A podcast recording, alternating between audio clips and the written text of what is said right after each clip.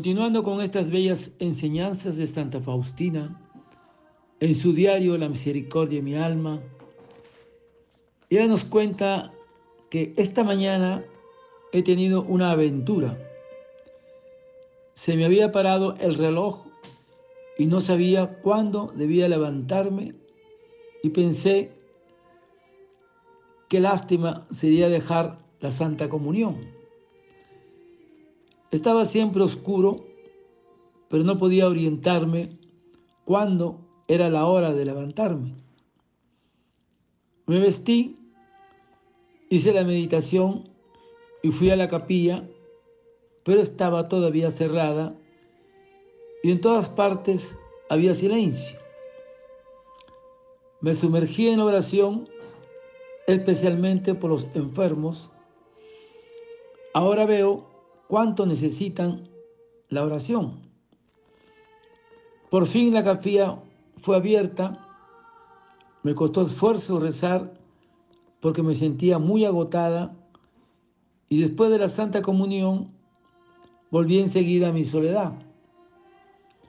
De repente vi al Señor que me dijo, Debes saber, hija mía, que me es agradable el ardor de tu corazón y como si tú deseas ardientemente unirte a mí en la Santa Comunión. Así también yo deseo donarme entero a ti y en recompensa de tu celo, descansa junto a mi corazón. En aquel instante mi espíritu se ha sumergido en su ser como una gota en el océano sin fondo. Me sumerjo en él como mi único tesoro. De esta manera he aprendido que el Señor permite ciertas dificultades para su mayor gloria. Hoy he sentido angustia porque hace ya una semana que no viene nadie a visitarme. Cuando me quejaba ante el Señor, me contestó, ¿no te es suficiente que yo te he visto todos los días? He pedido perdón al Señor y la angustia ha desaparecido. Oh Dios, fortaleza mía, tú me bastas.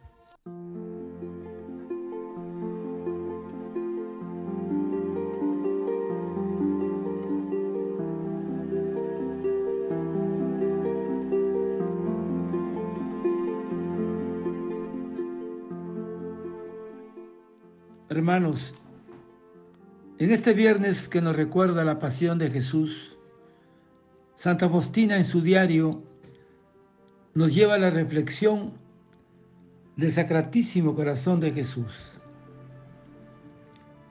Porque el corazón de Jesús es fuente y expresión de su infinito amor por cada hombre, sea cual sean las condiciones en las que se encuentran.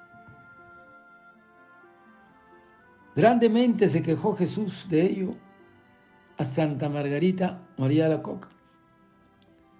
Le mostró su corazón en un trono de llamas, coronado de espinas, y encima una cruz.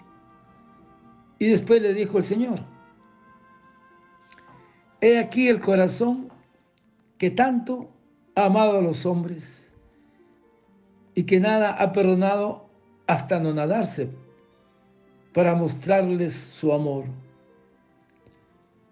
Y en retorno solo he recibido ingratitudes de la mayor parte de ellos por las irreverencias, frialdades, sacrilegios y desprecios con que me tratan en este sacramento de amor.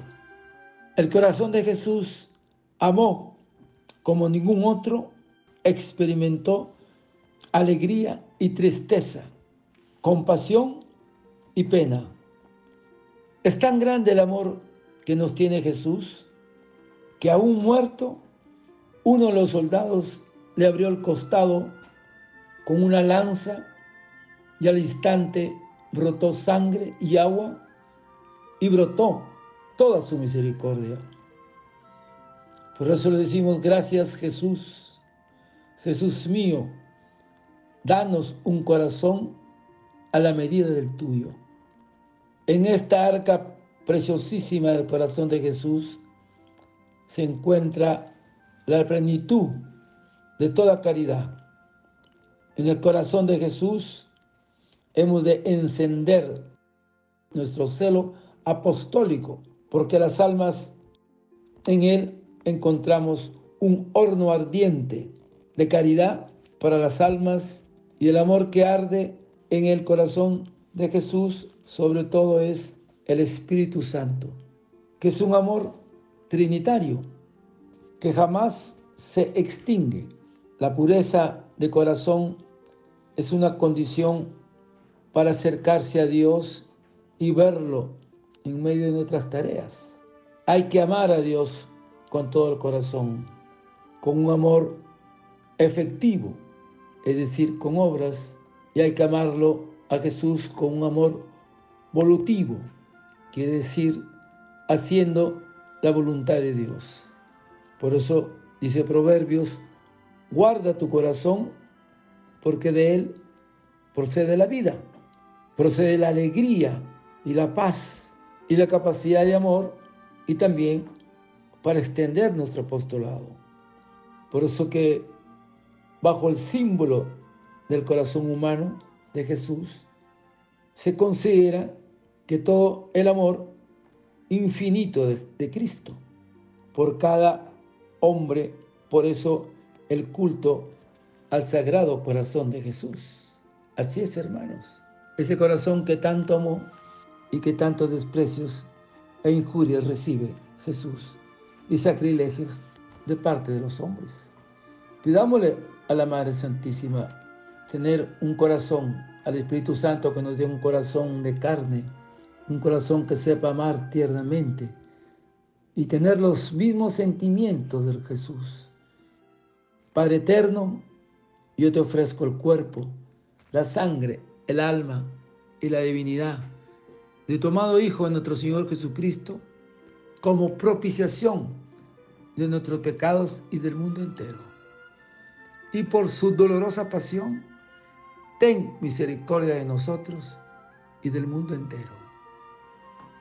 Oh sangre y agua que brotaste del corazón de Jesús como fuente de misericordia para vosotros, en ti confío. Hermanos, no olvidarse de rezar cada día la coronilla por un alma que esté en agonía y de esa manera colaborar con nuestro Señor en la salvación de las almas.